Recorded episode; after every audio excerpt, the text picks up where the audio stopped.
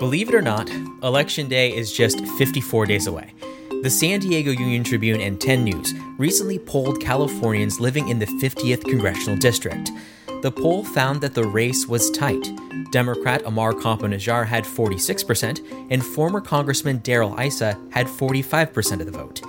This race presents a powerful metonymy for this moment of cultural change a former congressman who championed the Benghazi era versus a young man of Palestinian and Mexican descent, representing a more diverse America. For the San Diego Union Tribune, I'm Daniel Wheaton, and this is your San Diego News Fix. Charles Clark, you're the politics reporter for the San Diego Union Tribune, and we're getting close to the election, even though it feels like we've been stuck in the same month for six of them. But let's understand this race itself. Let's start with the fundamentals. What is the 50th district and what does that voting block look like? Right. So the 50th district is, you know, arguably the last, I think one of the last remaining Republican strongholds in the state of California. It's certainly the last in San Diego County. Um, and even stronghold might be underselling it a bit. I mean, this general geographic area, although the demogra- although it's been redrawn, right, the district boundaries, it's had a Republican man representing it at least 40 years, probably longer. I didn't really go past Duncan Hunter Sr. Um, as far as the actual boundaries of it today, it includes most of eastern San Diego County, parts of inland North County, and a small southern portion of Riverside. Uh, the district is overwhelmingly Republican still, uh, like an 11 point advantage. Or, you know, I think when we looked at it, kind of what we did with the poll was it was, you know, it was pretty much on par with registration. It was 41% Republicans and like 34% Democrats, and then the remaining were independents. Um, but yeah, it's, it's truly, uh, I think, a shock to a lot of political observers that, that we're even having a conversation about this race. Mm-hmm. And this race has two very distinct characters, one of which has been in California politics for a long time. Can you give us some background of Darrell Issa for people who may not be familiar?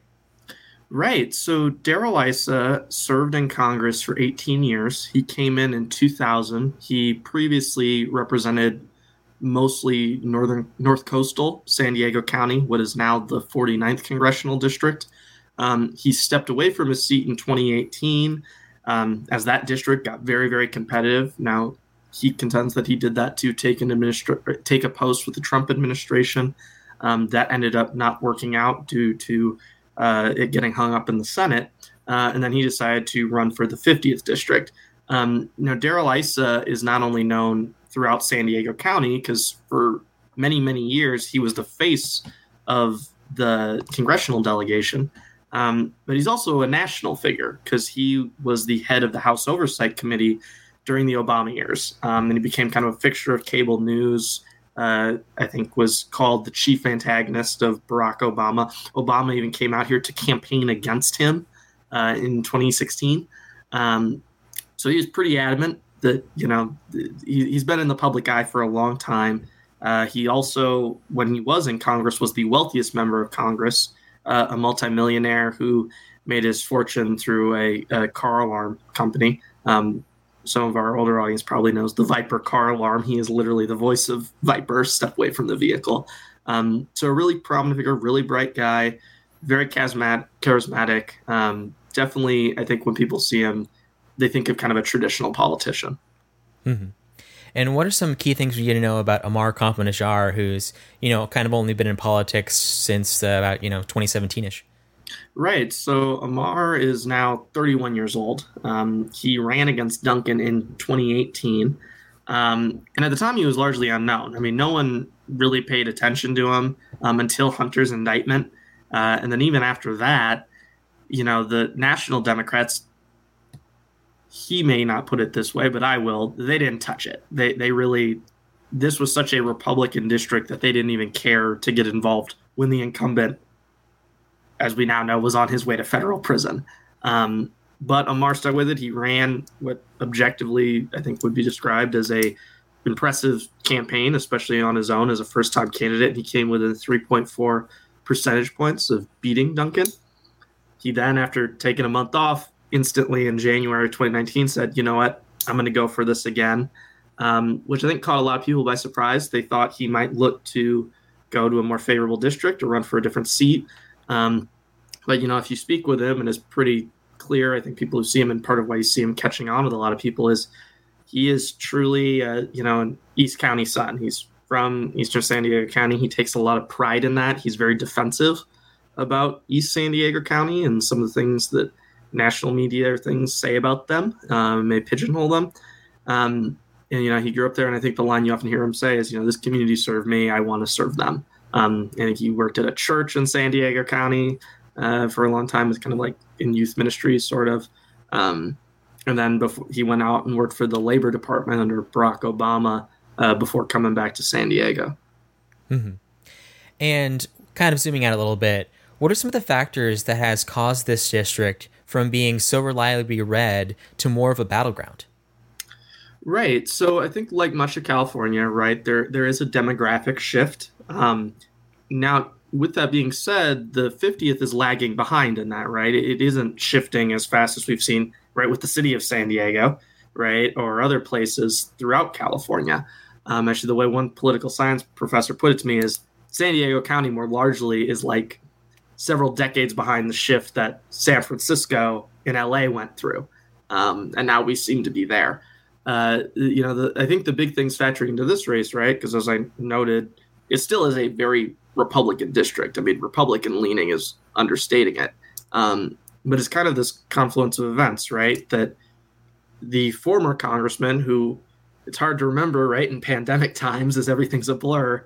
I mean, he only stepped down in January right? Like he finally pled guilty. Duncan Hunter Jr., you know, as we, you know, and Morgan Cook reported the heck out of it. Um, you know, legal campaign spending, ultimately pled guilty. He stepped down, so there's a bit of a stain for that. Um, but then when you combine that with everything else going on nationally, is kind of I think Carl Luna, who I quoted in our story, as he kind of points out, it's just been a really bad several months for the Republican brand, and even in a place like San, you know, East San Diego County, Inland North County, and Southern Riverside, it does appear that's having an impact, right? You have the the pandemic economy, which has been devastated. You have the pandemic overall, which even prior to the news today, right, about the tapes about President Trump downplaying it and admitting it on tape, you know, even before that, there was a lot of criticism of his handling of the pandemic, and I would argue that's part of the ramification what you've been seeing in the polls. Um, he certainly hasn't regained the popularity that he once had. Um, and then, you know, it's kind of building off of that, right? That, and I think it's kind of the, the thing that probably is the biggest indicator to all of us that this is more competitive than we thought. You know, this was a district that voted for Trump by 15 points in 2016. They voted for Mitt Romney by 24 points uh, or 23 points in 2012. Now, according to our poll, Joe Biden is favored by three points there. Um, and although that's with the margin of error, right, it could be Trump still by a point. That is a dramatic shift for an area where the registration hasn't, I, has certainly not changed to the degree that that would be what you'd expect. I mean, as Carl Luna told me, he's like, I, I've never seen that in San Diego County. Just it, it is truly striking. Mm-hmm. And one other point when it comes to the pandemic, uh, if you look at where a lot of the deaths have occurred, according to the county, uh, the majority of them are in that region. Uh, they give us kind of vague information, but the majority is kind of in the southeastern part of San Diego County. So it's possible that these voters are more touched by the pandemic than people who, you know, live in other places where it hasn't been as bad. Yeah, that's an excellent point, Daniel. And I think even when you look at kind of the campaigning, right, of the two candidates, I, I would certainly think, just given how we've seen them approach this during this, that they probably would think that's the case as well, right? Like Ammar Campa-Najjar more or less turned his campaign apparatus into like a, a PSA caseworker thing. And, and Darrell Issa, you know, similarly in many ways, kind of spent his whole time focusing on small businesses. I mean, that's been most of what you've seen him do. He's been on KUSI and a lot of other places really pushing that. So definitely, I think the sense is there from people on the ground in the campaigns that that is uh, an issue here. Mm-hmm. And also, with that being said, uh, a Democratic challenger in a red district can't exactly run with, you know, a AOC squad kind of argument. So, what has Ammar Campa-Najjar done to appeal to more moderate and even Republican voters? Right. So I, I, think you know his his pitch really isn't all that different from when he ran against Duncan originally. You know, I think he contends that he kind of got a bit sidetracked from really letting people know who he really was. You know, he truly has walked. I think that moderate lane, at least with what he's been saying publicly and what he's asked about. You know, he he was against the gas tax. You know, even though that was a state law, he was one of the few Democrats locally who was pretty adamantly opposed to it. Um, but more than that, you often hear him talk about, look, I'm not going there to, you know, kowtow to any political party. I'm going there to represent you guys. I'm one of you guys. Um, you know, I grew up here. I didn't have a ton. I want to serve you. I want to give this community back what it's given me. And uh, it, I mean, certainly the polling suggests that that has a certain appeal to people.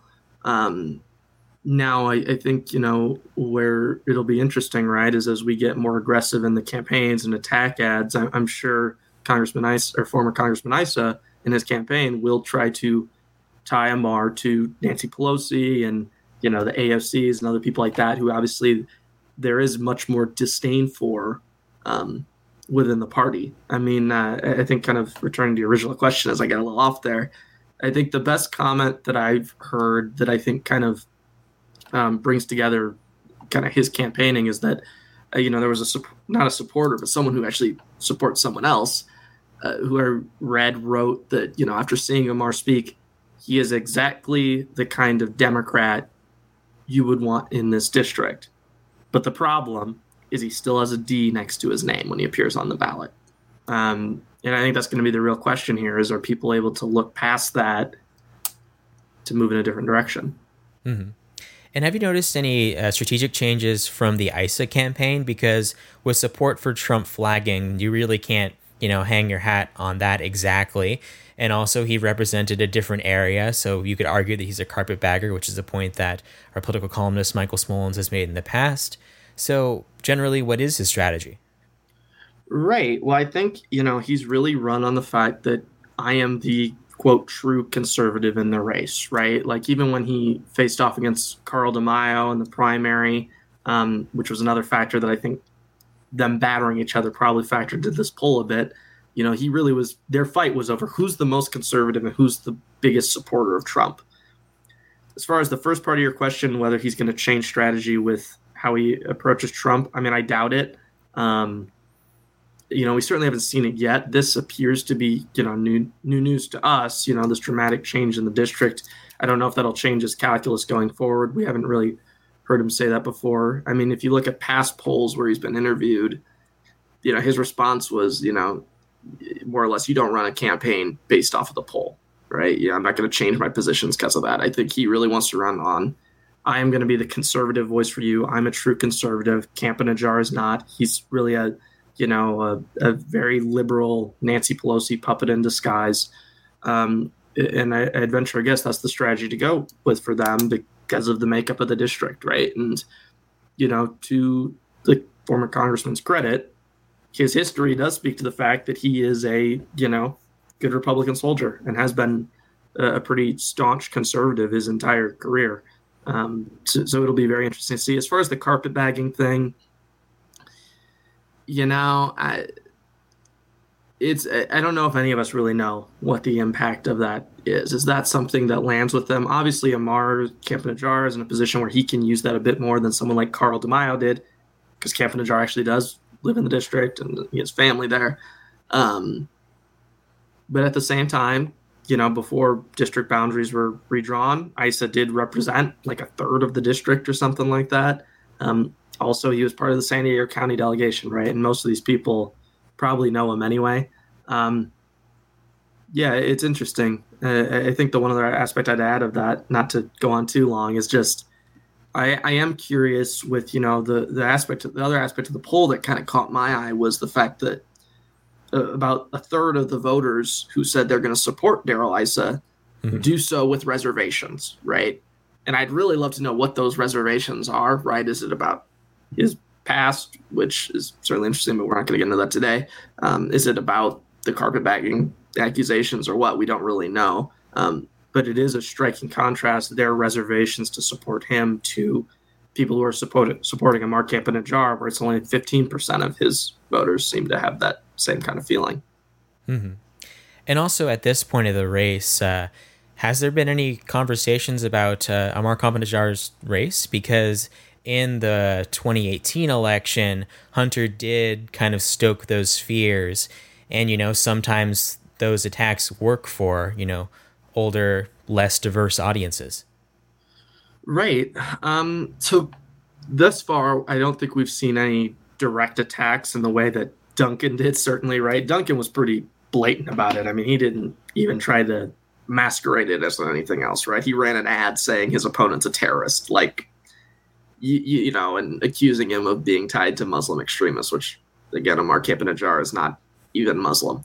Um, but, you know, with Issa, certainly publicly, I, am not aware of us seeing that yet. Um, it's certainly something we're all watching out for. Um, I mean, the added kind of odd element to that is you would think Issa, who is of Lebanese descent, as I, if I'm recalling correctly, I mean, it'd be a little strange, I think, for him to go the race way. I, I certainly would suspect he's probably a bit more sensitive to that than Duncan was.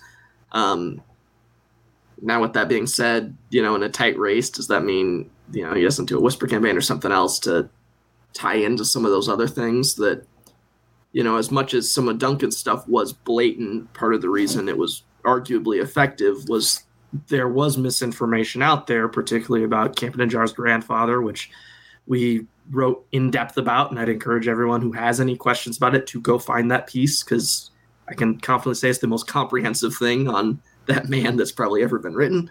Um, but I don't know. I mean, there's enough confusion there that it'll be interesting to watch and see if that's the route the Issa campaign decides to go. Mm-hmm.